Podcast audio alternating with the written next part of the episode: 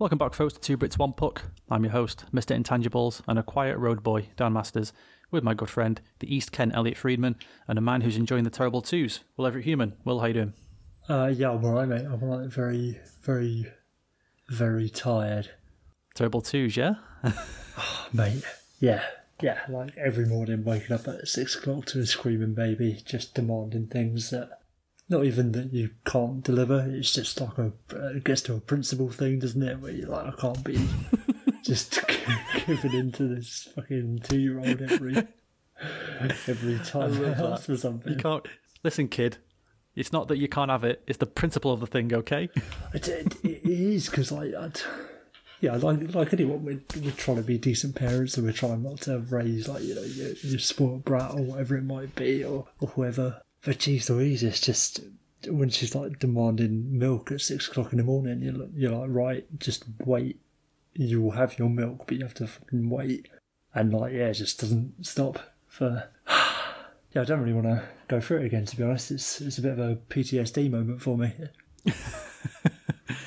Somebody said to me years ago, we went, we, me and my wife go to this Italian restaurant all the time. So we got, we kind of got to know the owners, and the male half of the ownership was a big football fan. And because we go in quite a lot, he'd always end up coming over to talk to us. When Sarah was pregnant, he said, "You know what? Everyone's going to give you advice." He said, "Just listen, nod your head, go home, and just forget about it." He said, "You'll find your own way. You'll do your own thing." But that being said, the only piece of advice I've ever given anybody in regards to parenting is never ever give in to your kids.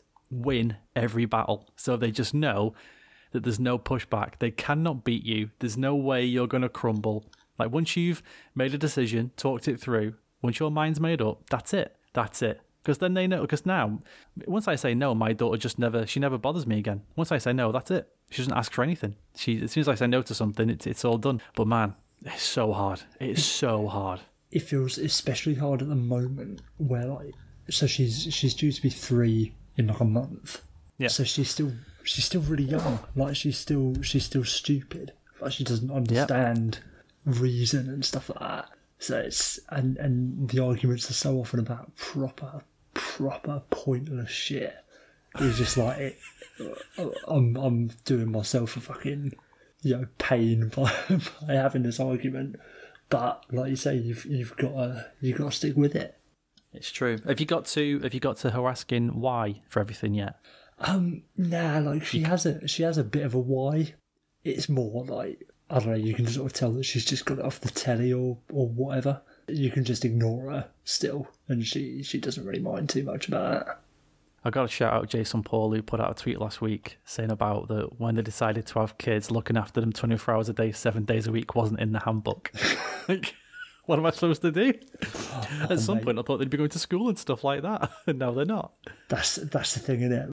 So, so like today, I you know, you just get those days where you're like, right, it's all caught up with me. I can't. I've got nothing in the tank. I can't. I can't deal with Yes. life today. I'm absolutely just. Yeah. Uh, and Grace has Grace has been at work since midday. And it's like, right, well, there's nothing you can do about it. Fucking suck it up, mate.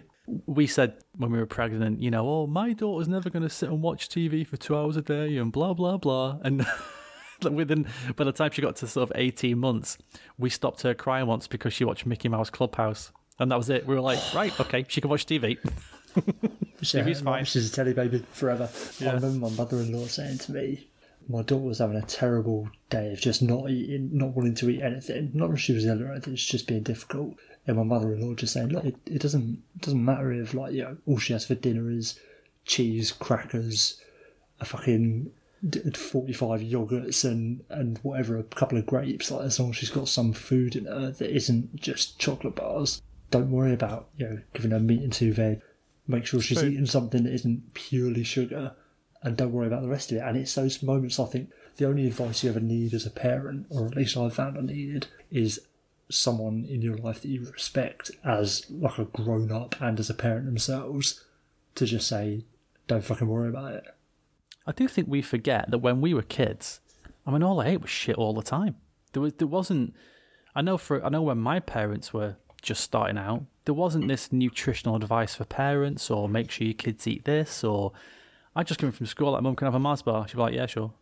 I'd like, I'd chase it down with a, like half a pint of Coke. And it's, it's, it's, it's not even asking. It's just like, right here you go. Yeah. I'm just taking it. I'm getting a Mars bar. And know before my wife would have her tea, she always said like before I should have her tea, she'd always have a bag of crisps. And you see parents now, like if if they give their kid a packet of crisps, you can see all the parents looking at them going, "That's disgraceful." You're trying to kill your child, aren't you, with that packet of crisps? they should be having carrot sticks or celery. You think, Well, who gives a shit? It's just a packet of crisps. It's After, fine. after the day she said, yes, I am trying to kill her with this packet of crisps, actually. I hope she has a potato allergy, actually. I hope she gets one of those really sharp ones and doesn't quite catch up and having to get stuck. And One of my favourite things is is with the advent of social media and stuff like that, the first time parents who will put on Facebook when their kids sort of three days old, five days old. Oh my god, look at my prince or princess. They're so precious. They're my entire world. I couldn't imagine life without them. It gets to about seven or eight months and they're just putting on, I'm so tired. Please help me. Please help me. I wish I was dead. Like, yeah, every somebody- time. Somebody help me. Our, our neighbours have just had a baby last week, so but since the last podcast was recorded. So uh, yeah, it'll be interesting to watch their, their journey. Yeah, their descent into madness. Yeah, I think they're they're definitely in the honeymoon period at the moment. So it's uh, yeah, we'll see we'll see how their one turns out. Mate, I gotta say as well, it doesn't it doesn't get easier. We have it now that my daughter will eat peas from a restaurant, but if you give her peas at home, she looks at me and just says, "What's this?" Oh, well, they're peas. They're peas, George. You like peas? She's like, "No, I do not." yes, you. I've seen you eat them in the restaurant. She's like, "Yeah, but they're restaurant peas. They're nice." I'm like, fucking whatever. God, you can be so horrible. You need to step your game up, mate. Your pea game's fucking. She doesn't want them just you know, in a Tupperware with a little bit of water and the lid half on, chucked in the microwave for two minutes. That's not enough. Yeah, your fucking pea game's weak, Dad. What are you doing? You're trying to kill me. Bruv. You're right though. When it comes to stuff like food and stuff like that, it's so much better now. I mean, we do we do so much better. I mean, how many even stupid stuff like ready meals and stuff like that? They're so much better than they used to be. You have to. I think now you have to go out of your way if you're trying, you know, to give your kid a bad diet because there's so much good stuff out there. Yeah, I, I, I see it as like I do with a lot of things. If you if you worry about it, you're doing all right. You know what I mean? Yeah, exactly. Fantastic. All right, let's get on with it, shall we? Let's do it. Let's do it.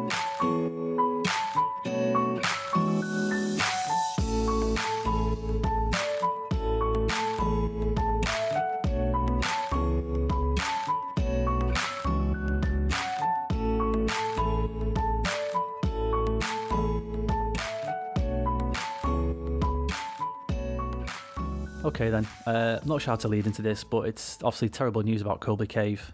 Uh, I said last week he had a, a really tough road ahead of him uh, to try and beat this thing, and obviously, unfortunately, he didn't. Very, very, very sad news, as we said, for, for somebody so young. And uh, the Colby Cave Memorial Fund has been set up. They're accepting donations right now. If anybody wants to do such a thing, just really terrible. It was it was beautiful to see the sort of outpouring of emotion from the local community, and I think that's sometimes that that's one of those things that sports can do is that it can it can bring people together and communities together and if somebody makes it to the big league from a certain town or a certain place there is that kind of pride there so to see sort of what was it eight nine miles of cars like lined up for the, like after the funeral or before the funeral I think it uh, was- a, yeah, it was a lovely both. thing to see It's, it's fantastic, you know. It shows that communities like that, no matter what the situation is, yeah, even in times like this with, with COVID 19, they're able to show their outpouring of support for the Cave family in, in any way they possibly can. Yeah, obviously, thoughts from us going out to Emily and, and the rest of the Cave family. It's it's horrendous. There's nothing nothing else to say about it. It's absolutely horrible. All right, let's move on. There was an interview with Drew Doughty this week for ESPN, which everyone was going nuts over, but I just thought it was an honest, frank interview. As we've said before, Drew Doughty speaks his mind, and that makes him some kind of hockey rebel, but whatever. He doesn't think the season's coming back. What do you think? I think he was naive because it is blatantly going to come back in some way, shape, or form. It's all dependent in that because we don't really know exactly what's going to happen. But if, if there is any possibility of them squeezing hockey games in between now and the end of 2020, Gary Bettman will absolutely do it. But I don't Yeah, I think. agree. I think it's just purely depends. I think they'll find some sort of way, even if it ends up being that whole idea of you know shucking them all up in a Butlins and doing it that way. I think I could I could see it. Fucking Butlins. Get get them all down There's a to reference. get them all down to Bognor. I can just have the uh, get a, get a little temporary rink like those ones you get in the uh, in the shopping centres. Yeah. No, I, th- I think they're going to try their hardest to do it because they want to get some sort of. It's all about the revenue, isn't it? At the end of the day, trying to get something, squeeze something out at the end of this uh, end of this season. But it might be a case of they're not able to do it at all. But considering the US are looking at trying to lift the lockdown and stuff ASAP, I can imagine it's going to happen at some point this summer, isn't it? What do you reckon? Yeah, absolutely. Do you know what? Do you know why? Because did you know Florida? Did you know that Yeah. Florida is saying that wrestling and UFC are essential businesses? So I didn't I didn't bother reading into those because why would you? But are they saying that people are allowed to attend them or No, but the Okay, shows. okay. Ca- so what they've been doing. So WWE and AEW, the two biggest uh, wrestling companies in America, have been doing empty arena shows. Mm-hmm. Uh, but the wrestlers are there, and they'd recorded, I think, four or five weeks in advance. They just knocked. They, they, they weren't doing live shows. They were just knocking them all out, taped, and then after they're just sending the tape into the production company who's running them and saying, "Okay, here's this week's show. You know, play it. That's fine." But there was the question of well, what's going to happen this week because this is the last week of shows you've got in the can. So how are you going to do a show? And then it, and then Florida came out and said, "Well, yeah, wrestling's an essential business to us, so we're, we're going to allow them to start recording shows again."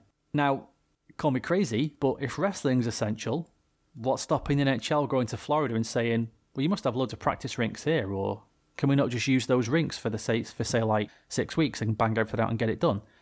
Like, yeah, like Florida will say, "Yeah, of course you can." That's that's the worry that you're going to find some state like Florida who's particularly interested in in what they could get out of it for their own gain sort of thing. Because if if the state, I don't know how it works, but if the state of Florida say right, yeah, you can have the NHL playoffs here, but you have to pay us fifteen percent of your gate receipt, but not gate receipt, you know what I mean. There's going to be some sort of kickback. Then you're going to get because obviously the fucking the state of Florida government are doing this for the WWE and UFC for a reason that's probably Yeah. linked to monetary gain. So yeah, of course. like you said, I'll probably do it for all the sports. And what's going to go down This- better than uh, the Stanley Cup playoffs being played in the middle of July in fucking Miami, Florida? the Florida in the Keys. Literally in the Keys. Yeah, literally in the keys. Here comes the ice. Oh, his puck's sunk again. Oh well. Yeah, Try again. Let's have a face off, somebody, boys. Somebody fish it out, please.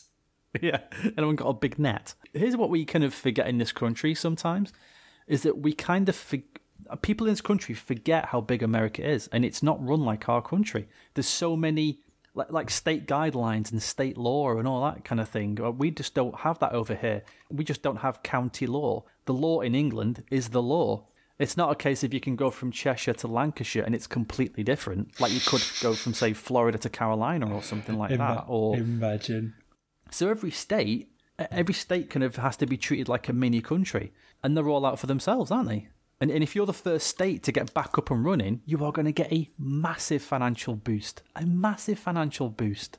Yeah, mate, it's all it's all too much, too sort of it's over my head. Basically, I don't I don't fucking know what to think about any of it. I don't know like the legality of doing any of it, especially in in our country, let alone in America.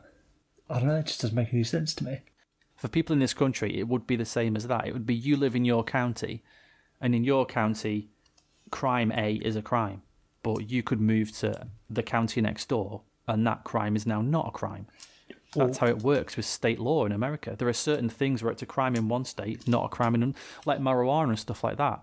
In some states, it's legal. In other states, it's not. Isn't it even the the case of like it can be a crime in state A and you move, and it can be a crime in state B as well, but you move from state A to state B, and they're like, well, he's crossed state lines, so fuck off. Oh yeah, yeah, yeah, and yeah, all that kind of thing comes into it as well. Duking the stats and well, where does this crime count then? Because now he lives in state B. Well, it's not really. Well, he's moved to your state. That's now your crime. Well, I think he committed it in your state, so it's your crime. There's no. All the states are trying to one up each other. You're trying to It's just mad that extradite a geezer twelve miles. if, if Florida treat says that these businesses are essential and lets them go ahead, they're just going to say to the NHL, yeah, that's fine, you can have all your games here, but you're giving us 20% of all your gate, or you're giving us 20% of all revenues or all profits from this happening. The the I mean, or, or the TV money or something, because they're not gonna they're not gonna get fans there, but there'd be something like the, the TV money or something like that. the financial aspect of it is is what's curious to me as well because you you're not going to be able to make You're not going to be able to play all the games. You're not going to be able to finish the regular season and the playoffs, and you're not going to be able to have any fans there, no matter how you do it. So where do they make the money back? They're not going to make all of it back, obviously, but they're going to try their damnedest to do it. Yeah, but that's the thing, isn't it? Would you, you know, they're saying that well, the NHL, if it doesn't go, you know, they're going to lose a billion dollars. Well, okay, then how about you lose five hundred million? All right, you've lost five hundred million, but hey, you've not lost a billion, have you? So But but even then, not as bad so- as it could have been. So the only way they're going to be able to make money on these games is by having them on telly. Yeah, Or, unless they do like a maybe like a pay per view or something. but that that's the question. Surely, in theory, they're already in uh, deals with NBC, Sportsnet, whoever else has got like the local games, or I know TSN has got some games in Canada. Those deals are already set for those games. Yeah.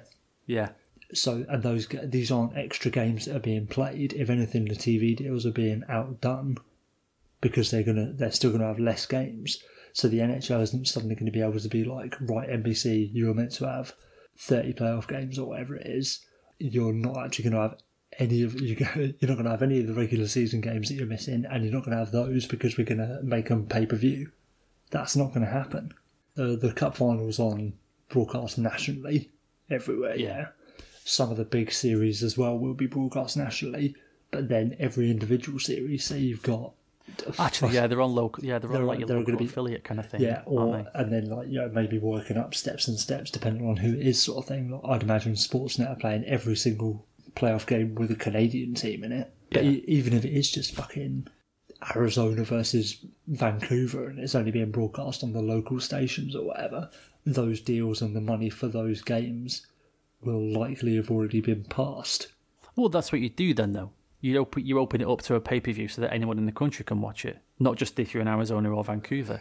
And the NHL don't really care about fucking over the local affiliates, are they? They don't give a shit about them. Yeah, it's Like true. what? Say it's say it's NESN who cover the Bruins. What what are NESN going to do? Well, we don't want to cover the Bruins anymore. No, of course they're going to cover the Bruins. So if the NHL says, "Well, sorry, you actually don't have these games anymore. None of the local affiliates have the games anymore. We're going to broadcast them as pay per view to make money back." I, I suppose What it's, you know, it's what like they're the, going to do. like the blackouts on NHL TV. They say any, Yeah. any game that would be yeah available, not blacked out in your area, is now twenty quid a pop or whatever. I mean, they are going to lose money, aren't they? Because some of those seats go for like hundreds and hundreds and hundreds of dollars. Yeah, Imagine logging into a pay per view, logging into pay per view. Hey, you want to watch this first round game between I don't know, fucking Dallas and Winnipeg? Hundred fifty dollars, please. like what? like, not paying that. Now what they do, they they tier it like seats. So obviously, you know, say say you get centre ice, you get uh, 20, Always 20 a good rows idea. So you pay you pay a tenner, yeah, to watch the game.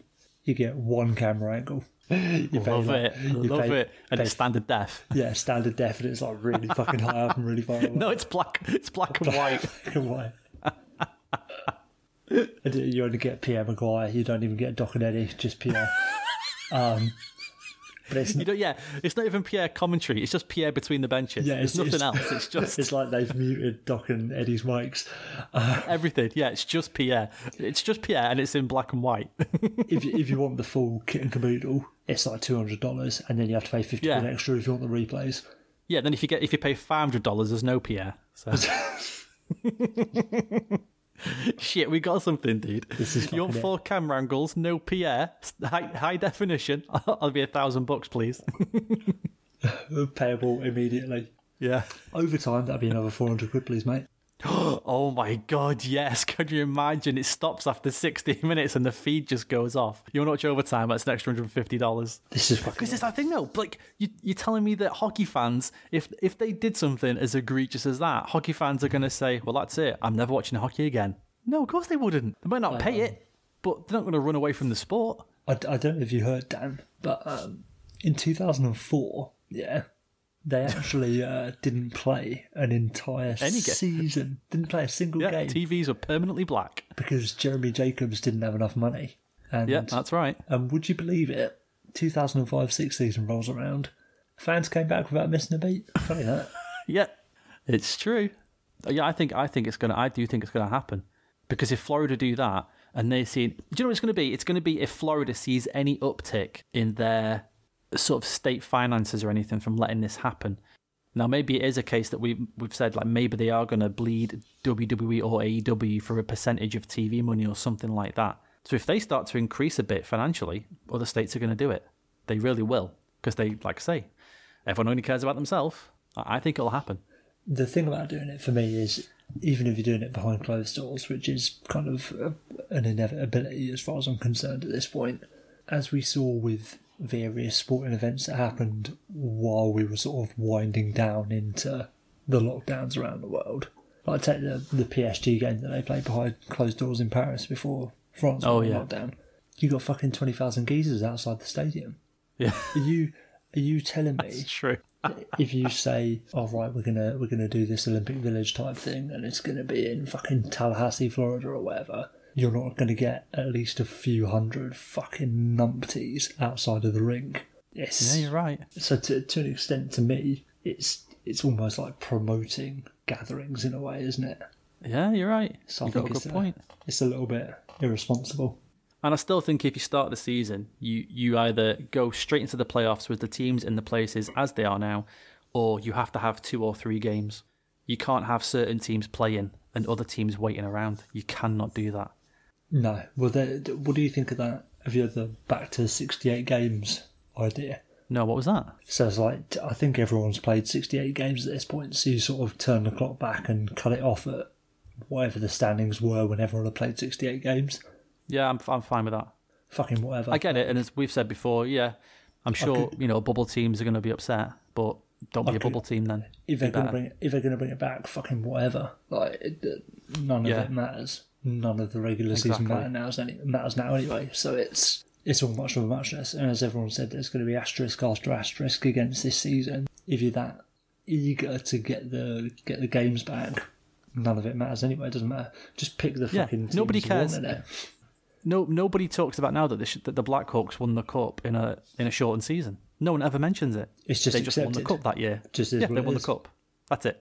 I think that's a little bit different because at least it was like not deliberately No, I short, get it, uh, deliberately but- shortened, but like the season was structured with the fact that it was going Yeah. to be shortened in mind. Yeah, Yeah, but I'm with you. nobody. I've not heard anybody say in the last four years. Well, the Blackhawks won three cups, of course, but one of them was kind of a bit. Nah. no one ever says that. They just they won three cups and no one cared. That's it. They just did.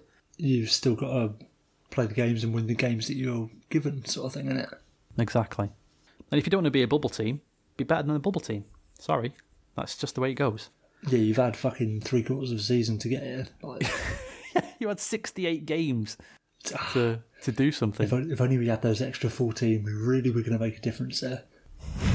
we really would have seen. Yeah, but then we, would, we wouldn't have got this season's Blues, will would we? That would have been the problem. The the team that's rocketing up the standings. Yeah, exactly, exactly. Speaking of teams uh, going the other way, I don't know if you saw this, but there was a little thing on Sportsnet about the the 2017 Sens, and Erik Karlsson like had a little review of a couple of the best players from that playoff run, and it was only a five minute thing, but he obviously talked about that saucer pass to Yeah. uh, to Mike Hoffman against the Bruins that was just best fucking unreal. Yeah, but they talked about a, a couple of other things that were interesting. There was a, a goal that Derek Brassard scored against somebody after Karlsson had absolutely given him hell. Also against the Bruins, I think Brassard had stopped skating, and it meant that Craig Anderson had to come out and try and make a play. And a, a Bruins play got in front. There was like a, a bit of a kerfuffle, and then the Bruins scored to go up two one. And Karlsson said that he kind of feels embarrassed now, but you can see him absolutely tearing into Brassard on the bench. And I'd never noticed it before, but it's like fucking hell, yeah. Like he is giving him, and you think Karlsson's like this cool, calm Swede, and he's absolutely roasting Brassard. And then probably ten minutes after, probably about five minutes to go into the third, Karlsson's skating around the blue line, and then two Bruins players follow him because obviously it's Karlsson on the puck, so we've got to try and stop him. And he just finds a wide open Brassard. They have this massive hug and a celebration, and Karlsson said like that. You know that was my favorite goal of the playoffs. For for us to be arguing, and then for us to put that play together showed like we actually did have team spirit, and it was interesting. But we have to, we have to at some point, and I know it's an old joke, we have to follow the tree of disaster that follows after that run and do a show on it. We could do a whole episode on it, and we should. And I don't know why no one's done it yet The, because the it's insane. Everything that happened. Senators. Ju- well, just from just from then, from the start of that season, and we all said about like what was it? There was something about the Matt Duchene trade and how the knock on from him leaving, s- suddenly the Avalanche are unbelievable. Nathan MacKinnon, as soon as Matt Duchene leaves, Nathan MacKinnon becomes Nathan MacKinnon, and we're like, holy shit, where's he been? And it's insane that as soon as Duchene leaves, that happens. And then all the ramifications of the picks that came after that, all the trades that came after that, all the things that happened then because of Nashville, because of that trade. And, and, and somehow further down the line, I'm sure it was the Marc Andre Fleury save against the Leafs. Somebody traced it back somehow to that Matt Duchene trade. I can't remember how. Uh, it might have been that save. It might have been something else crazy that happened. But somebody put like here's the here's the tree of what happened after that trade. And you're like, Jesus Christ, you're right. And we uh, we, we should do it. We should absolutely do an episode on it because I think it, it's it's so interesting. And they're rebuilding now. So and like we say, they've kind of gone a bit quiet. And apart from Eugene doing the odd crazy Eugene thing, but that's just Eugene, isn't it? But Yeah, in theory, we're on the other end of it, sort of thing. Yeah, you know, and that, that team photo from yeah, because you. I was watching this clip, and it was Erik Karlsson, Mike Hoffman, Mark Stone. I was like, "Oh yeah, Mark Stone used to play for the Sens, didn't he?" It just totally out of my mind. Just totally forgot. Mika Fucking Mark Stone used to play for the Sens. like, oh yeah, I forgot that guy. It's, it's one of those ones, like, I know it's easy to rag on them, but they they could have had a starting five today of Karlsson, Chabot, Stone, Zibanejad, and, and fucking Mike Hoffman. Like, or even even Brady Tkachuk.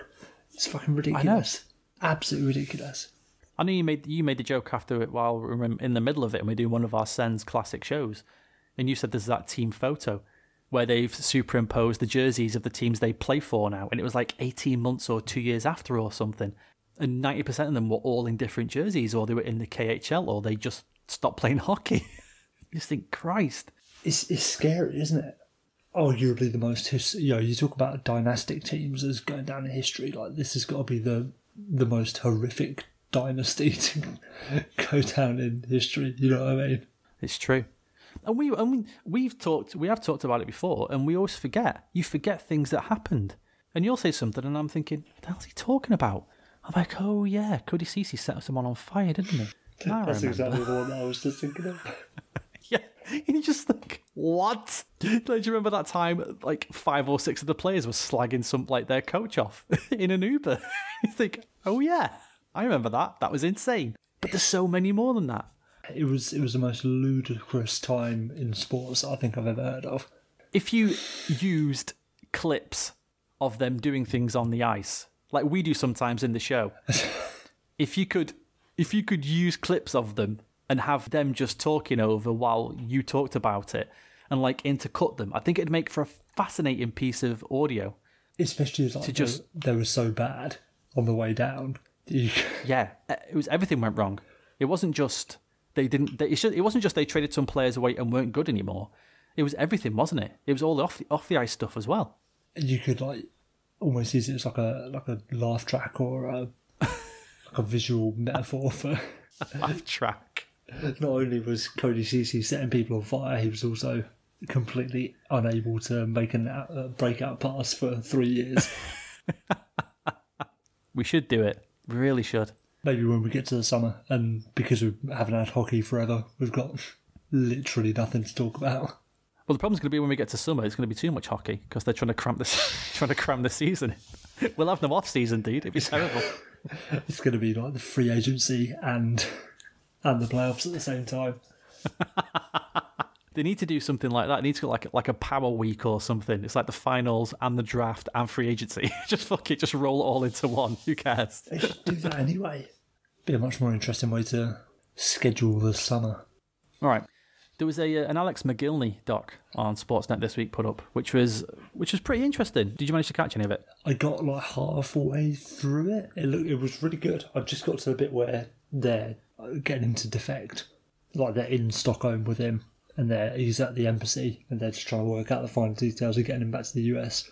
Yeah, so it was um, it was Gerry Meehan, the Sabres GM at the time, was uh, narrating the sh- was narrating it, and Don Luce, who was the director of player personnel, and they were talking about Alex Mogilny, and he was the first ever Soviet player um, to defect to America, and what I found interesting was more the the political side of it. Is it you kind of don't realize at the time because this is I think probably like towards the end of the, the end of the Cold War, or it was still at least fresh in memories because my history is terrible. I don't know when it ended, but Russia and American tensions were still not great.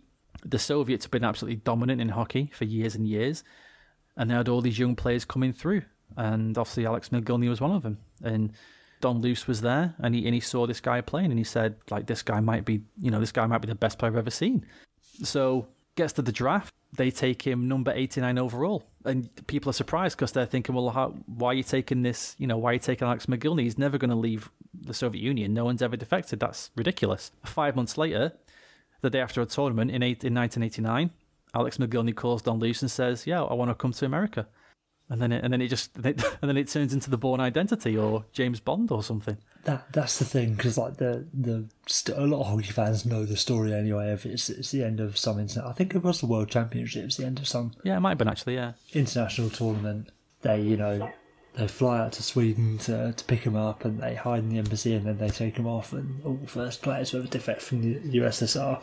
But seeing this documentary and, and the interviews with Meehan and Don Luce, like it was so much more serious than that. It really sort of hammered home to me that A, it's not really a jaunty tale at all, it's quite fucking serious. And B, Alex Mogilny was a great player and everything, but fucking hell, it's just hockey boys, like you don't need to Yeah, well, this is the thing. Okay, so this is in the second half that you've obviously not seen yet, but Mogilny was also an army officer. Yeah. Because all Soviet men had to do their national service. Yeah, because So that way you were in. It wasn't in the Red just they're losing a great hockey player. They are thinking, we've got a guy who's an army officer who can tell the Americans things about our armed forces. We can't have this. This is, I mean, this is a massive issue we've got here. When Gerry Meehan or Donnelly phones a guy from immigration while they're out in Stockholm, I was just thinking, mate, what, you, right, right, we're a we're a National Hockey League team, Buffalo Sabres.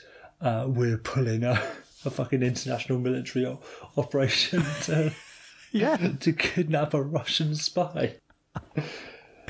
But that's how the Russians saw it, wasn't it? Because he was he had to apply for political asylum. He was charged with being a deserter in Russia. Because he, cause he, He had was. charges. ag- Yeah, yeah, he had charges against him in Russia. I'm, I'm not saying it's right at all, and like obviously Mogilny should have had the freedom to leave and play hockey in, in America or wherever the fuck he wanted to play it. But given the situation, not worth it if you ask me. Yeah, but dude, you know what sports is like? It is mad, isn't it? It's like can you imagine Don Luce and Gerry Meehan sat in there. They're just sitting there talking about Mogilny. Well, we might cause an international incident or a nuclear war. And then the other one goes, Yeah, but he can deke like a motherfucker. Let's go. just on the plane. Off we go. That is the thing that He was at the time he was a Ovechkin. He was like Oh yeah, he was unbelievable. The best you know best player in Russia. You know, only was he only nineteen or twenty when he defected, wasn't it? Yeah, he? I think he was twenty, yeah, yeah. So like, all right. So now it's like Bill Guerin going over and stuffing Kirill Kaprizov in a fucking potato sack and chucking him in the back of a transit and driving him back to Minnesota. No, it's no, it's- no. Do you know what it'd be? Do you know what it'd be? It'd be some North Korean lad that they've seen.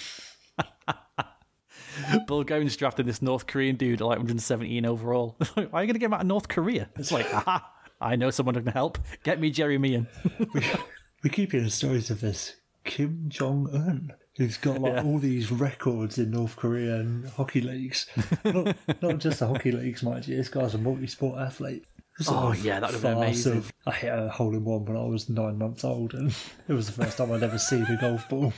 Did you see? Uh, it was pretty cool as well. I mean, he was only on it very briefly, but it was pretty cool seeing Fedorov on there because he said, didn't he, something something about what did you think about it? Or and he said, well, I'm not going to say. I know it was it was right at the beginning, and the the woman who's interviewing him says, "Oh, can you tell me about when he when he left?" And I was like, "No, I can't." Yeah, no, I can't. But yeah, you're right. It, it didn't hit me at the time, and now you're saying the whole army thing. It's like he still probably has that fear, quite rightly. I, I know I would of like shit. Well, I'm, I'm not saying fucking anything. Yeah, well, Mogilny, I don't know if this was in the bit you saw or not, but Mogilny asks asks Fedorov to go with him. He said, "Are you going to come with me? Come with me." And he said, "No, I can't. I can't yet. I, d- I don't think I can." He says, "Nah." And obviously he did. Obviously he did later, but yeah, he could have gone at the same time. Mogilny wanted them to go together, basically. yeah.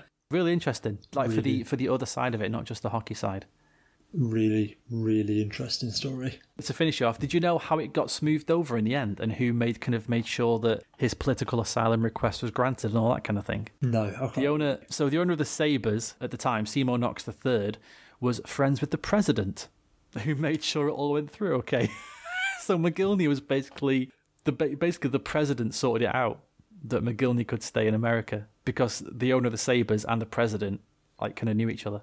Would that have been who came after Ronald Reagan? It was Bush. It was I think it was Bush. Uh, Bush Oh, Junior. Bush. No, Bush Senior. Bush, Bush Senior, yeah, yeah. Isn't that insane? So it's not what you know, Dan. It's you know. I mean, to be fair, to be fair, now Trump's had those meetings with Kim Jong Un. Maybe Bill Guerin can go over and get that young North Korean lad. Maybe it'll all be okay. Maybe I don't know. Maybe that's why Trump was smoothing out the uh, smoothing out the wrinkles there. All right. Before we move on, we're on Spotify, iTunes, Google Podcasts, YouTube, and in one of the hidden bunkers on Call of Duty Warzone. And if you could leave a five star review, that would be lovely. And this part of the show is brought to you in conjunction with the good people over at Wave Intel. While you are sat on the toilet trying to avoid your kids, shout out to Will, then please head over to Wave Intel and check out all, the, all of their easy to read comparison chart, GM drafting kits, and much more.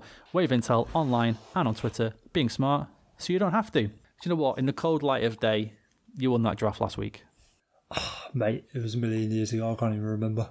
Just quickly, do you know what was the worst thing? Was that when I listened back, you took five players that I was going to take with my ne- literally my next pick. There was five of them you took off me, and I think they just all tipped the balance. Yeah, problem problem with that though is like you should have taken those players, really, shouldn't you? I'm- uh, mean, if only, if only there was something I could have done well. if, I, if only you could have possibly done anything about it. you know. So this week's draft, all right. This week's draft is going to be interesting. We are drafting players based off the first letter of the player's last name. And once that letter goes, we can't draft it again using that letter until all letters have been used. For example, if I take Ross Johnston, then J is unavailable until all the letters have been used. The only letter we will not be using is, of course, the letter X. And this did involve some serious planning because certain letters are represented a lot better than others, aren't they? And I think you don't want to get caught with absolute dross later on at a certain position. There, there are some seriously underrepresented letters and some kind of surprising ones. Yes, some surprisingly very well represented letters. I'm really scared about this one. It's better because we we Yeah, I'm really scared about this one. I'm terrified about this one. Oh, I will say as well, quickly, because we wanted to make it a bit more difficult for ourselves and we're not limiting ourselves that much, there are players who are off limits. Because I think if you take any of these players, it's just a bit boring. You don't really have to think about it. So obviously, Gretzky, Lemieux, or Hasek, Lidstrom, Crosby, and Howe are off the table. Oh, let's Were there any others you table. thought? Sorry? I, I didn't realise Lidstrom was off the table. I'll, I'll get him off my list. Yes, of course he is. yeah, I know, I know, I know. This is what I'm talking about. There's a lot going on. So, was there anyone else you thought of? I'm just making sure you're okay with those. I mean, yeah, there are other players that you could just get rid of, but I don't, I don't necessarily want to get rid of them. I agree. I think they'd be the the most obvious choices at not even certain positions. It's it's hard. I just think- it? I think I think they're good as like proper legend legends. You can have there will still be some fantastic players left over. We're not going to be Yeah. stuck for for great players, but the limitation, as with the sort of the decade draft thing, the limitation here is covering all your bases because we're doing the rule where you have to take someone from every letter. So, So- so I have to have someone from every letter in my team, and you have to have someone from every letter in your team. Oh no no no no no! Forgetting X. Once A to Z are cleared out, we then go back to the start. But if you've got two Bs in your team, when we get back around, that's fine. Okay, yeah, yeah, all right, But we have to run through all the letters first. yeah. And I'm first. I'm first pick, aren't I? Which is terrible for me. Did I? I picked first, didn't I? Yeah, because I got I got Patty B. Yeah, didn't you I? took- You took uh, you took God with your first he- overall last week. Is he the longest tenured Bruin now? Bergeron. Yeah, yeah, yeah, Yeah, that's crazy. That's mental. And he's better now. Isn't that insane? Yes, he's a he's a crazy guy. I haven't got him in my list. Probably should. We'll come back to this. This is this is the thing. Like there are so many moving parts. You've got to get good players and make sure you're not. It's too much. I'm gonna I'm gonna come out with like an embarrassing team out of this. oh, this this one more than any other. I am convinced. I'm going to say at some point. Oh my god, how did I not pick that guy? How have I forgotten? Whereas others, I've kind of thought, oh, I should I probably should have taken him a bit earlier. But on this one, I'm convinced it's going to be someone I just completely forgot. You have to take certain positions first because certain letters represented better at certain positions. So there might be a bunch of there might be a bunch of really good left-handed D men with like I don't know, like the letter X, for example, as a joke. So you've kind of got to take that quick because you don't want to get stuck then with a left-handed D man who's represented by like the letter Q or something. Because you're like, well, there's no one. They're crap. Like, what am I supposed to do? That's the thing. Like you almost want to find a poorly represented letter that's got one really good player in there, so you get that player, so you don't get effed over later. Yeah, and again, it is tactical. Once I pick a letter, that's it. Like once I pick a letter C, no more C's left for Will, or, or B's or A's or whatever. So S- until we go back around. speaking, speaking of the letter C, do you know how many centers I've got in my list? Forty. But thirty-one. And it's like I, I, I didn't know how to prepare a list for this. Do I, do I want fucking an entire team's worth of players for every letter? Like, yes, I do, ideally, but that's unre- unrealistic. All right, let's get this show on the road. Okay, I think I First know. overall pick. Dude, think- this is terrifying. I think I know who I'm gonna. I think I know who my two choices are. I've already typed it in. Go on. There's uh, again. This gonna again. These are all really good players, people. Okay, they're all really good players. But I just know at some point I'm gonna pick a player, and Will's gonna go him, and then chuckle like you do. I love how before first overall was like, right, right. I know I'm gonna pick a bad player, but hear me out. I had this player straight away, so I'm gonna do it. Left defenseman. I'm taking Raymond Bourque. Oh, nice. That's a good choice. Yeah, he was my uh, he was my second rated lefty, and then quickly became my first rated lefty when you uh, Dropped some Lidstrom knowledge on you. when you when you took Lidstrom away. Oh, you've Right. you've gone a different direction. I think I'm already going to take uh, um, You're gonna stay. it's, it's, it's about your own preparation as well because like there are certain certain letters that I'm looking at here and I'm like how have I only got this many players um Oh yeah, we could discuss afterwards. Like, there's only one good player for this letter. How is that possible? or one player that I would at least want. Like, how is that possible? I'm gonna I'm gonna go with a goalie for my first Fuck off! for my You're first not. I am I am I'm gonna take Patrick Roy with my first with the second overall pick I am surprised. I am surprised yeah at I'm, that. I'm, I'm panicking I don't like I I don't think Patrick Roy's a bad goalie though is he I mean, he's all right, isn't he? he's, he's okay He's not bad. he's okay probably probably the best goalie there Yeah, that's a fair point. And it's and this this is what I'm talking about. Am, I- am I underprepared for the letter R? Potentially. Am I underprepared for the letter R? you're That's gonna, fantastic. You're gonna turn, turn, turn around like, oh, uh, Bobby Robinson, who scored two thousand points in a season. He played from 1824 to 1873. Well, on on that note as well, like the thing I hate about doing all time teams is like I know fucking dick all about player X from the seventies or eighties, apart from It's true. It's yeah. Like when I when I when we did the European team and I picked Yeah. Fedorov, and you were kind of surprised, and I was like, dude, I fucking loved Fedorov. Like, like, I I know I know in my heart hearts that Sergei Fedorov is really really fucking good, but it's like I don't know yeah, how, but you don't know. how good yeah, is he compared to fucking Nick Backstrom or whatever? You know what I mean? Yeah, you know he's good, but you don't know he's good. Yeah. So I, I think I've tended to lean more towards more modern players. Like I haven't got many players from like the sixties. Do you know what? Okay, this might surprise you. Cummy Burton, the letter B. Dude, editing these is so much fun. There's such massive fucking blocks of silence. It's hilarious. Just really easy. Like right, see you later. yeah. Literally made two picks. Make your third pick. Come on. Because I, want, I like to get this position sorted out. Right shot D. I'm taking Al MacInnis. Okay. Yeah. See, I, th- I thought you'd go more more modern. I'm fairly sure I know who you mean, but it was a toss up between a couple of players. But yes, go on. MacInnis or, or Erik Karlsson. I wasn't thinking Erik Karlsson, but oh, Are we on. not? We not? No, I wasn't. I wasn't. I wasn't genuinely. I think I'm I'm gonna risk it all and just keep going. Another goalie, yeah. Oh, now you know who I'm fucking taking. I'm taking Steve Yzerman. You're not taking. Are you taking Yzerman? Yeah. I think that's mad to take him early doors. Who, early. who else Okay. are you who else are you taking at Y though? Well, nobody. But by the time we come back around, we're not going to be taking Y again, are we?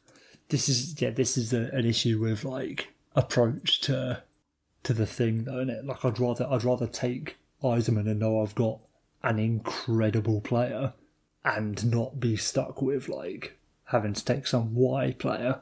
Do you know what I mean? Jeff Yemen. Jeff Yemen from the Yemen. I love the I love the fake names we come up with for certain players from back in the day. Jeff Yemen. All right, delete him off. Okay. I get so sweaty doing these. It's this is terrible. It's just too much. I'm gonna take a centre. Go on, treat yourself. Yeah, let's do it. I had him in my head. I'm gonna go with it. I'm taking Joe Sakic. Ooh, okay. Ooh. Dude, that takes out so many players. Shit. I've got too many too many pages going on. I've got like a an A to Z list. I've got this Me too. who people have taken, and I've got uh, position one. Nice. So I'm trying to manage too many sheets at once. I'm choosing between two players, a forward and a D, and I can't quite decide. I think I'm going to go the D because the letter's a bit more limited in my viewing. I'm going to take a left shot defenseman by the name of Scott Niedermayer, Okay, okay. and I just don't know how I feel about any of it. I just don't know what to do. So many players just left. It's terrible. It's terrible. Already there's so many players off. It's fucking ridiculous. Okay, I'm taking. I got to take Jagr. yeah, yeah, yeah, yeah. I think that's fair. That was um, yeah, that was too too easy. You don't want to don't want to mess it up too much, do you? No, you can't. I can't. Don't don't can't want leave out there for like another three or four picks. don't want to over, overthink it. It's my number. Oh, I've already taken him. What a legend! I'm getting another centre. I'm going to treat myself. Can't get him out of my mind. I'm taking Eric Lindros. Fucking hell, that's a great show.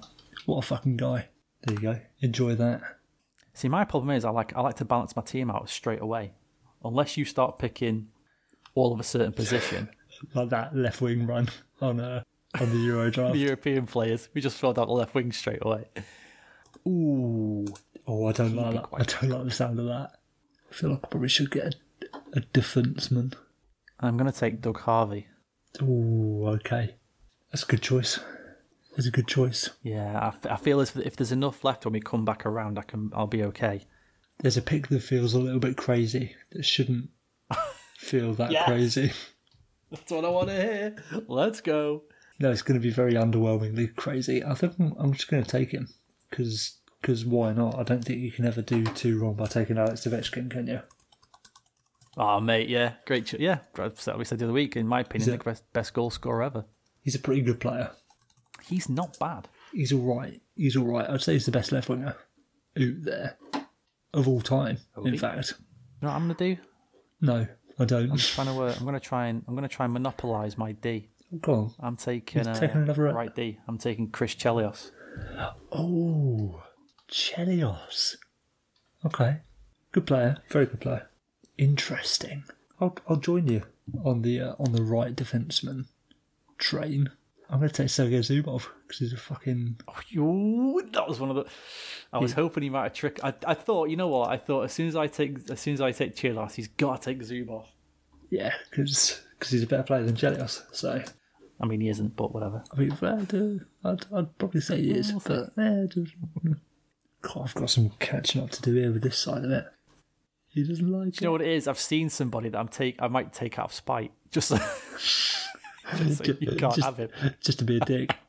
Yeah, just to be a massive dick. what letters are left that you can be a dick for? Go on, take it. I'm interested now. I don't think there's anyone I'm particularly attached to. There's certain positions I'm looking at. I'm like, well, I can't. I would have taken that guy if I'd had, but I can't because the, the letter's already fucking gone. Obviously, Yeah, yeah, yeah. So there, there was someone that I would have probably taken before Lindros. I'm gonna take. Oh man, this is tough on that side.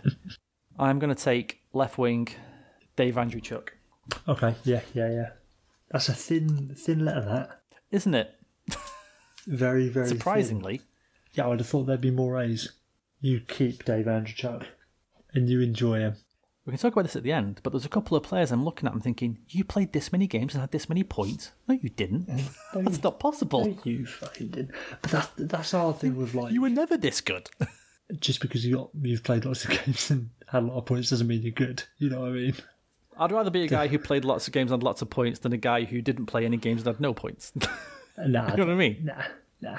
There. Lots of games and lots of points is a modern is is a, a good way of showing some success in It's, it's, NHL. level. def- it's definitely not a bad thing. But I mean, you know, if say you're a guy who's played a thousand games I'd and love got to know. I'd love to know what you consider success because in doing these drafts, according to you, playing lots of games, having lots of points, and winning cups does not show any kind of success. It's not. There's not one. Yeah. I'm like, yeah, but Willie won three cups, and you're like, fucking, who gives a shit? like, mate, you played loads of games with loads of points, and Give what are we doing? fucking- Give a monkeys. What is the measure of success? I don't know. Give a fucking monkeys. No, but it's the one of like, okay, so who's a who's a better player, Patrice Bergeron or Mika Zibanejad? Oh, I get what you're saying, but You know what I mean? Like Zibanejad's still a good player, but you're going to take Bergeron eight days a week, aren't you? of course.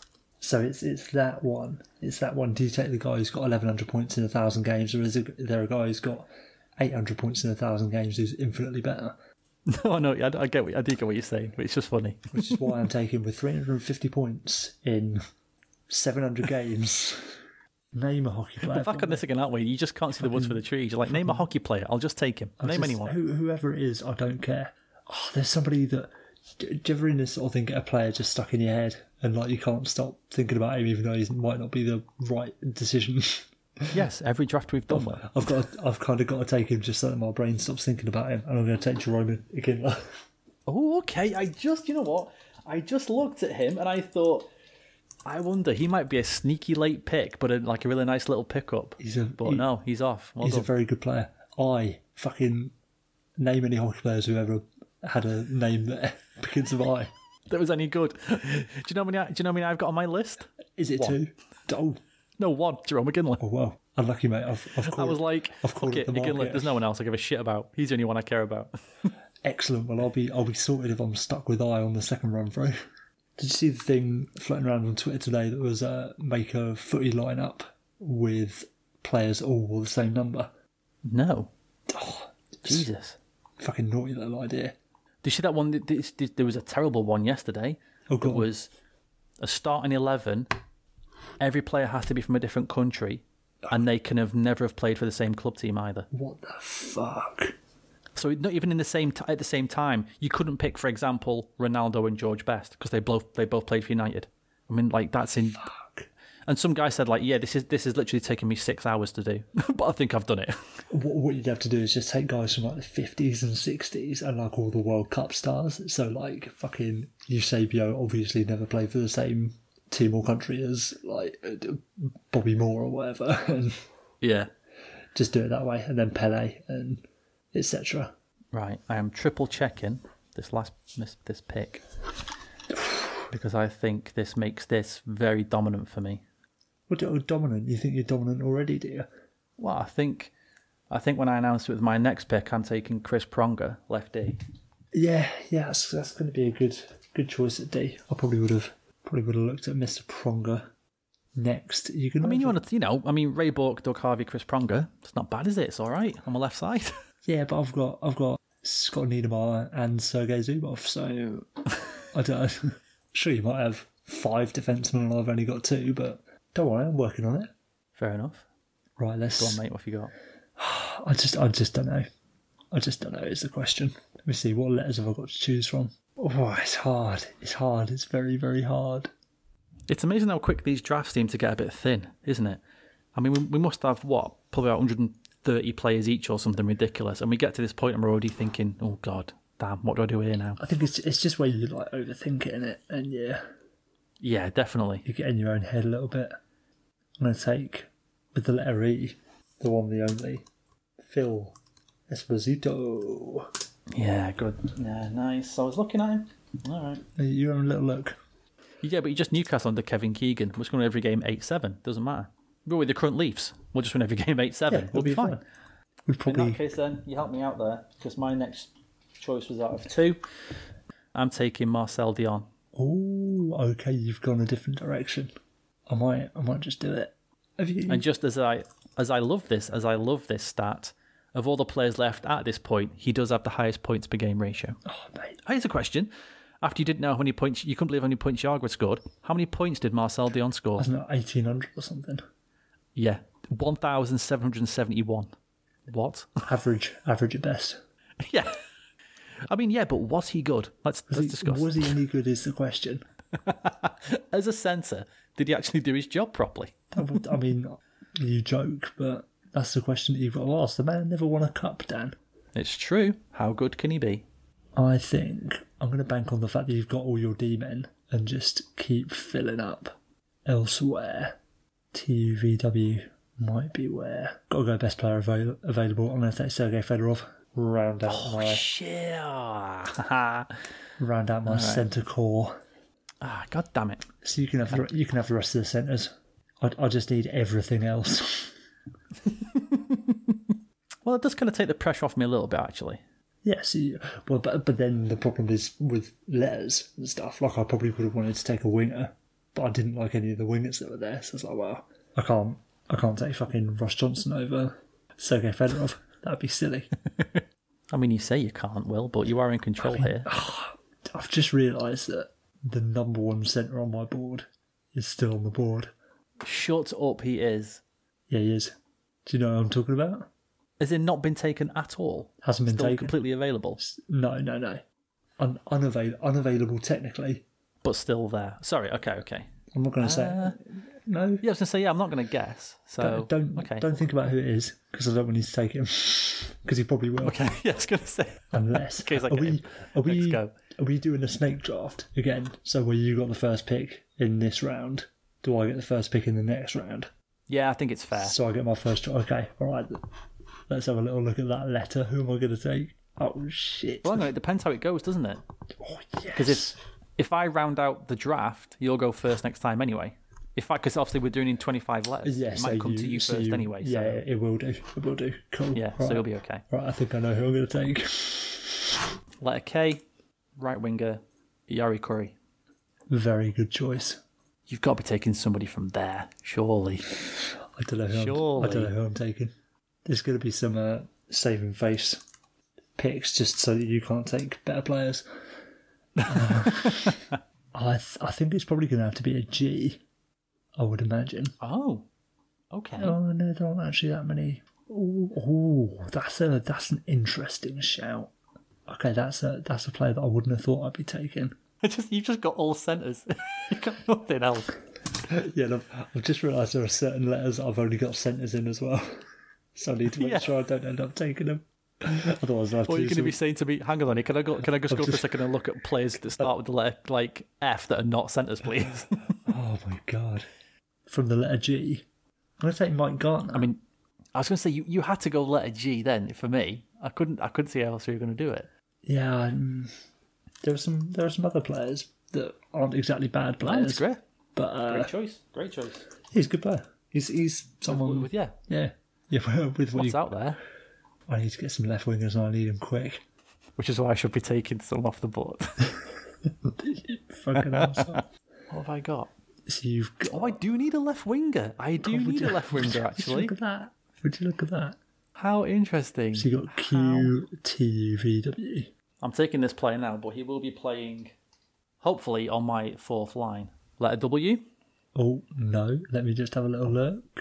Okay, yeah, I think it, I think I know who it is then. I'm uh, I'm taking Ray Whitney. Oh, okay. Yeah, yeah, yeah. Good player. That was one of the ones that surprised me. Very good player. It's like he played nearly, he had over a thousand points in like nearly just over thirteen hundred games. Yeah, Ray, Ray was That's not possible. shit up. He was But yeah, shit he up. did. Right, I've put him in on your fourth line. Don't worry. Let's get rid of him. Right, we've got Q, T, U, and V. Yeah. Yeah, Q C U and V.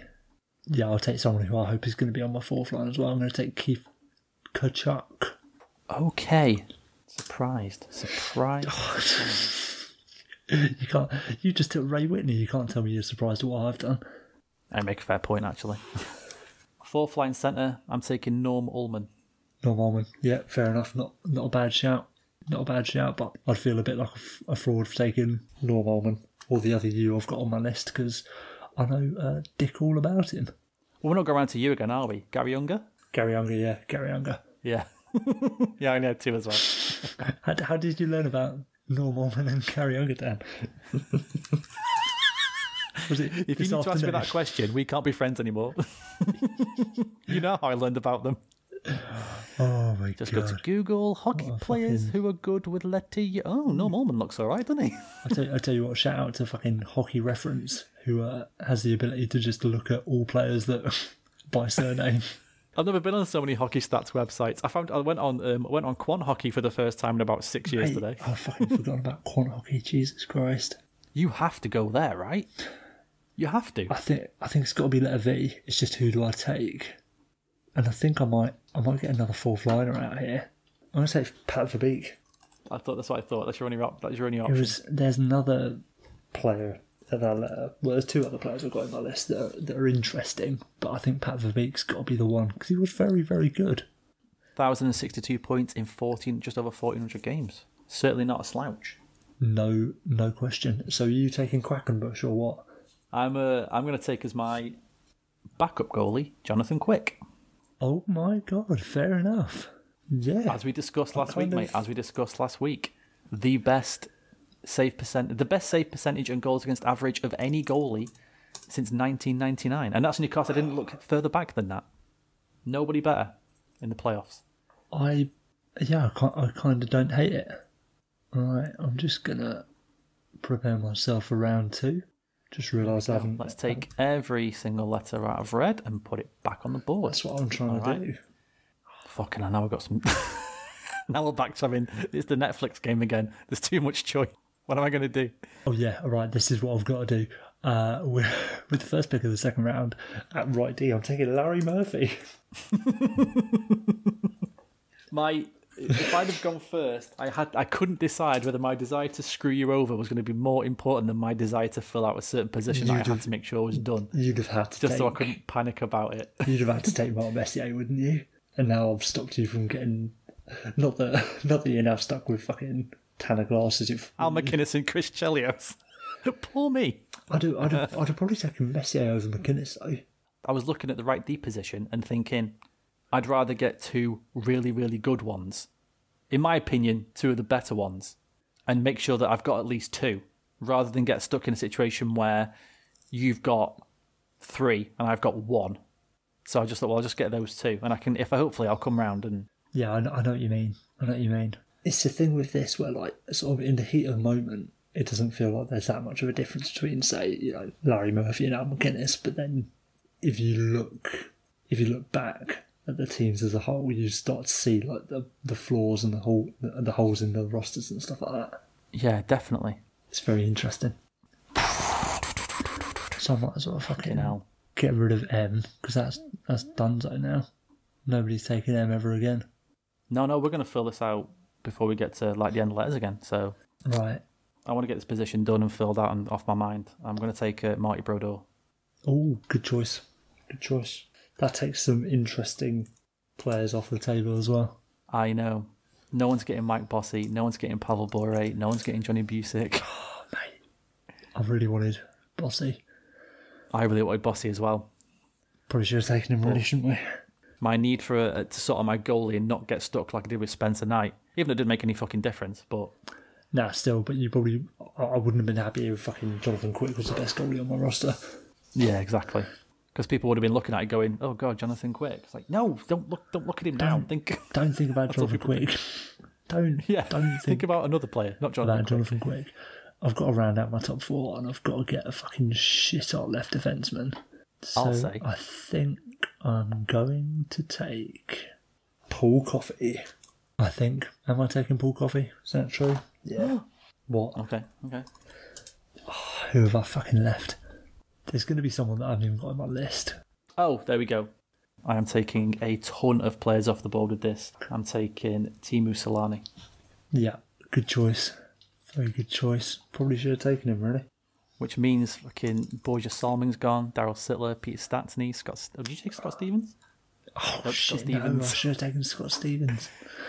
Matt Sundin, Marty St. Louis, Terry Yes. Sawchuk could have been a shout as a backup goalie. This isn't helping. This isn't helping. Sorry, sorry. It's fine. it's this bullseye. Let's have a look at what you could have won. Right, I should probably get. I'm actually pretty rounded out on the old wingles. I think I might take my another left winger. See if there are any good left wingers left. I'm fucking dipping dipping into the archives for this one, but I think it will work out well for me. I'm taking Alex Delvecchio. Ooh. There you go. Can't have Gordie Howe, but I can have his mate. That'll do me. If I can't get the goal I like, maybe her friend will fancy me.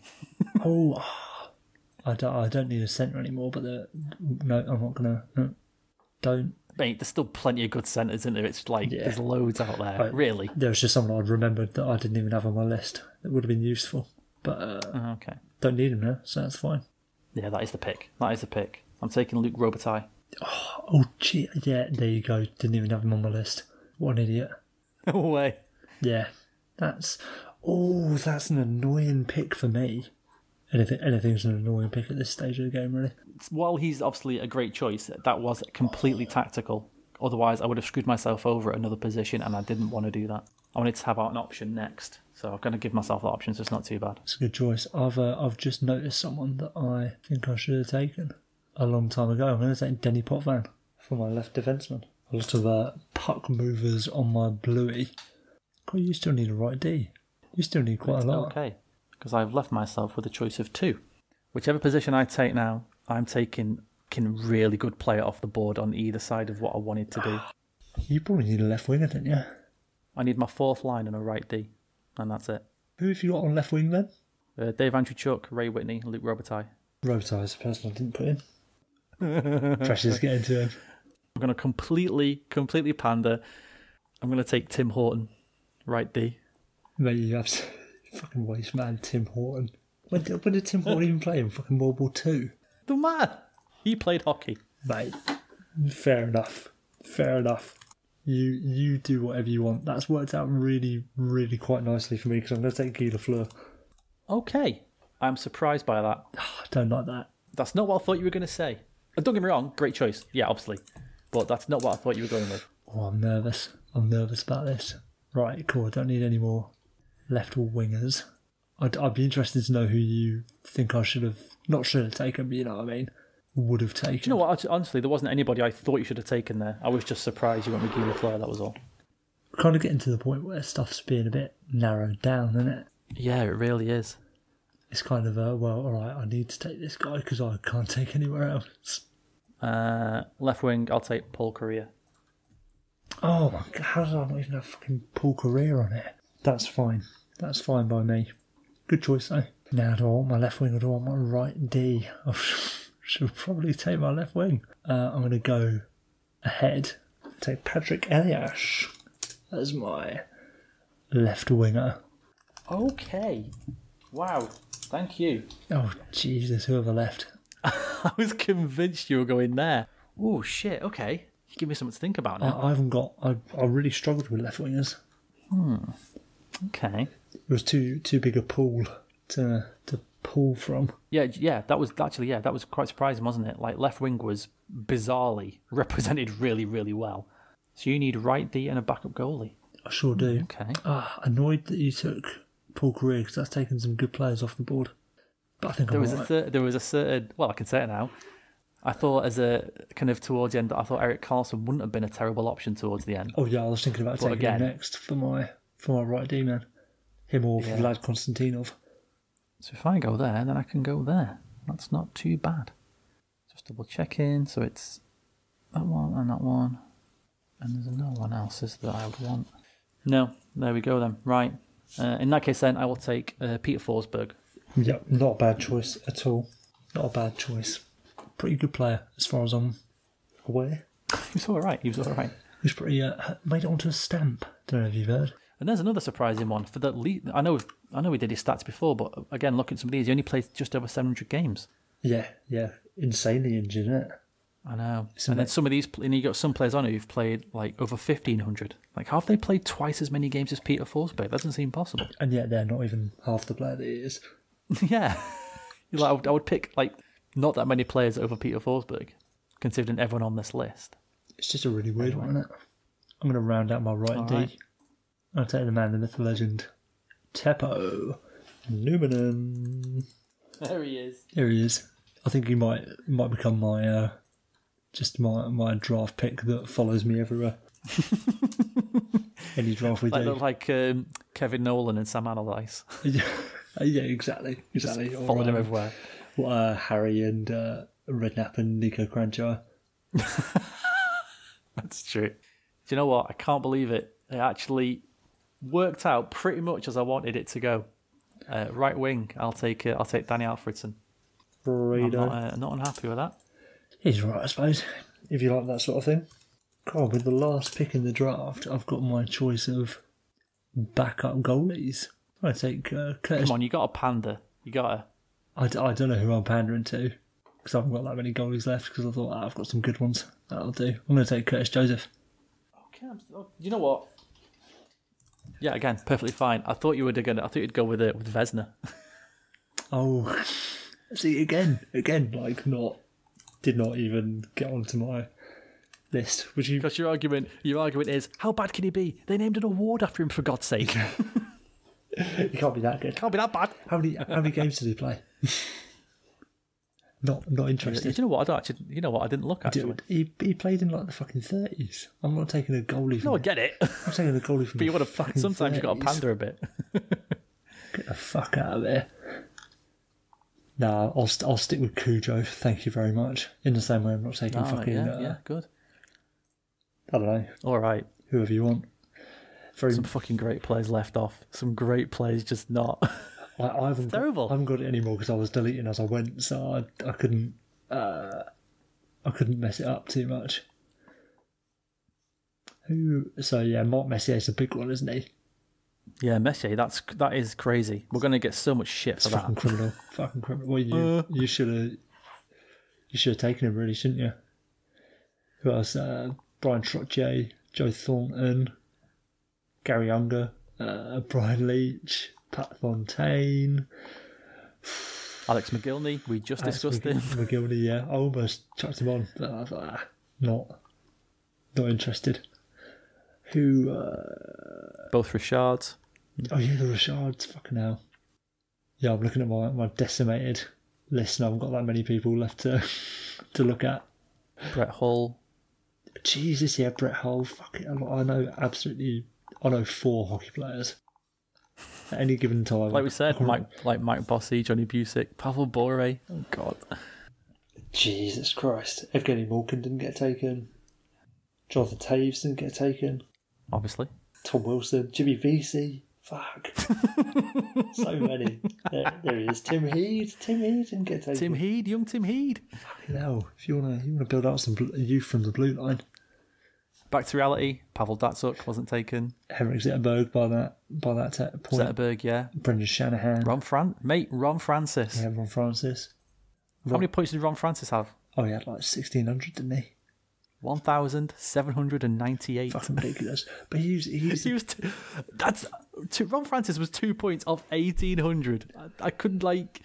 I just again, I just forgot that stat. I just forgot that stat. And looking back at, it, I was thinking, there's no way that's possible. He couldn't have that many points. But that, that's what I'm talking about, though. Like, who's a better player, though, Ron Francis or Steve Yzerman? I'd say Steve Yzerman is, without, Yeah, me without a too, shadow of a doubt. too. And it's like, but obviously that's impressive for Ron Francis to get that many points, but I still wouldn't take him necessarily. Dale Hawerchuk, over fourteen hundred points. There was no, there's no letter in the alphabet that is particularly more adept at producing NHL hockey players than any other. Or there is, uh, but looking at looking at good players, I would say M. M's the best letter player for the hockey players. well, yeah, we took Al McInnes and Larry Murphy. good, good players, very good players. Good players. Like, yeah, That's just how it goes, though. It's it, it, that's the thing. It's so hard. Like looking at the like, I took Al MacInnis and I was thinking I, I forgot, but in my brain I'm thinking, well, when I come back round, I'll just get Messier then. I'd rather have MacInnis out of the gate, so I've got that position locked. I'm done. Already got my top. Like my four is going to be fucking sweet, but like, and you just forget Messier. Oh my god! I think looking at it, like F's a pretty good one. You got Fedorov and Forsberg that we took. Uh, C, Dude, K. K, yeah, Kurri, Kariya, Kariya. Kariya, yeah. C for Chelios and. Coffey. Oh yeah, Duncan Keith, Ilya Kovalchuk. I didn't have Duncan Keith on my. See, it's it's that one of like, with any like we said before, with any like long term team building thing when you're looking at sort of all time. It's it's that balance of leaning towards the players you know that are recent, but also having that thing of like, right, I don't want to just take fucking Brent Burns because like, I know Brent Burns in the grand scheme of things isn't going to go down as a, a legend necessarily, although arguably he's probably better than some of the players on this list. Yeah, Brent Burns is probably a better D man than Teppo Newman is, or was. He almost certainly is a better fucking D man than Tim Horton was. that's that's it though, isn't it? Like, is Danny Drinkwater better than Pele? Who's to say? Who's to say? Who is to say? Yeah, if Pele picks that ball up in midfield, is Danny Drinkwater clattering into him from behind, two footed, studs up, teaching him a lesson. Let him know you're there, son. That's what you got to do. BT Sport presents Lee Cattermole versus Pele. All right, there we go. Thank you, folks. Hope you enjoyed this one. Uh, obviously, judge us, as I'm sure you will. Uh, Will, any last words? I, I, I do have some last words actually. I want to I want to tell a wee little story, not my Oh, go on. story. Do you know about the um the marathon from the 1904 Olympics? I've heard it before. I can't remember it, but I, I will know it once you start talking about it. you on. almost you almost certainly will. I only found about found out about it today. So let me just uh, list the the story that I saw. Shout out to who was it? Canadian idiot is stressed at Sailor Hannibal on Twitter for pointing this one out. So 1904 in St. Louis, Missouri. The first place finisher uh, did most of the race in the car, in a car. Was it. I remember that. he he tried to drop out and got a cab back to the stadium and then started jogging and sort of realised, hang on, I'm getting away with this. so just fucking rolled with it. the uh, the person who came second place, I love this one, was carried across the line and his legs were, were twitching enough to be considered running. Like being electrocuted across the line. but do, you, do you remember why his legs were twitching and why he had to be had to be carried? I do not remember. He'd been he'd been refused water during the race by his trainers, Oh my god. and um, in an effort to to circumvent the very lax doping rules, he'd been given a combination of brandy and rat poison as a PED. Oh, that's phenomenal. Oh my god! And he ended up with the gold when they found out about the geezer in the car. so it fucking works. So- You've been taking those Nate Schmidt steaks, hasn't he? That's what he's been doing. That's the problem. Nate Smith's like, here we fucking go, mate. Um, the third place was just a normal runner, which is pretty embarrassing for him, to be quite honest. Um, fourth was um, a postie from Cuba who had uh, he'd raised the funds to attend the Olympics by running non-stop Forrest Gump style around Cuba. Oh my god. when he landed in New Orleans with um, the intention of moving on to St. Louis for the for the Olympics, he'd lost all of the money he'd raised to travel Oh, on a riverboat casino. and he ran the race in his in his suit with the with the trousers cut into shorts. He was wearing a pair of fucking Oxfords and ran a, ran a marathon in them. Oh my Christ! So, um, ni- ninth and twelfth were were from South Africa, and they ran barefoot. South Africa didn't send a delegation to this Olympics; they were just students who thought it would be a laugh. uh, and they're the first Africans to ever compete in the, the Olympics. There was only one water stop on the entire run, and uh, this led to numerous deaths in the uh, in the race. Jesus. And last one, some some racers who unfortunately didn't didn't uh, didn't have a finish time. The the Russian delegation they were late to to the event, so they couldn't participate. Precisely how late they were? One week late, Dan, because they were still the Russians were still using the Julian calendar instead of the Gregorian calendar. and that's the Oh, that's amazing. that's the tale of the marathon in the 1904 Olympics. Fantastic. A little bedtime story for everyone. There you go, Take care, folks. We'll see you later. Peace.